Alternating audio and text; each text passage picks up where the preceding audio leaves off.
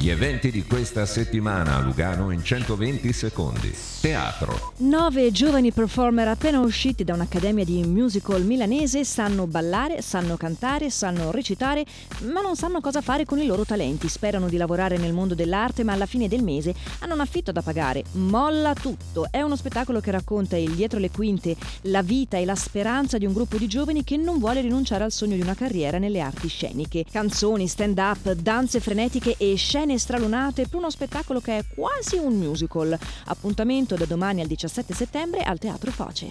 Talks. Torna anche quest'anno il festival Endorfine, una tre giornate nelle quali relatori e artisti svizzeri e internazionali propongono conferenze, letture, concerti, laboratori, provocazioni, installazioni e momenti di approfondimento culturale, indagando sulla società di oggi, sui suoi cambiamenti, sulle energie e sulle speranze dei popoli.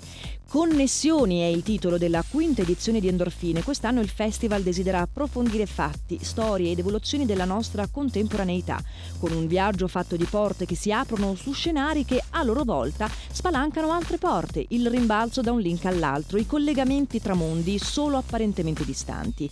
Ospiti saranno Antonio Scurati, Elena Kostiuchenko, Mohamed O, Old Slahi, Patricia Urchiola, Nino Frassica, Maurizio De Lucia, Giuseppe Cruciani Cecilia Sala. Appuntamento da domani al 17 settembre a Lugano. Sport. È dal 30 maggio e sarà fino al 30 settembre che per tutti coloro che hanno voglia di prendersi un'ora di relax praticando sport all'aria aperta, la divisione sport della città propone lezioni di yoga, pilates e tabata nelle suggestive aree del Parco San Michele, della piscina di Carona e del lido di Riva Caccia. Tutti i dettagli su giorni e orari su luganoeventi.ch.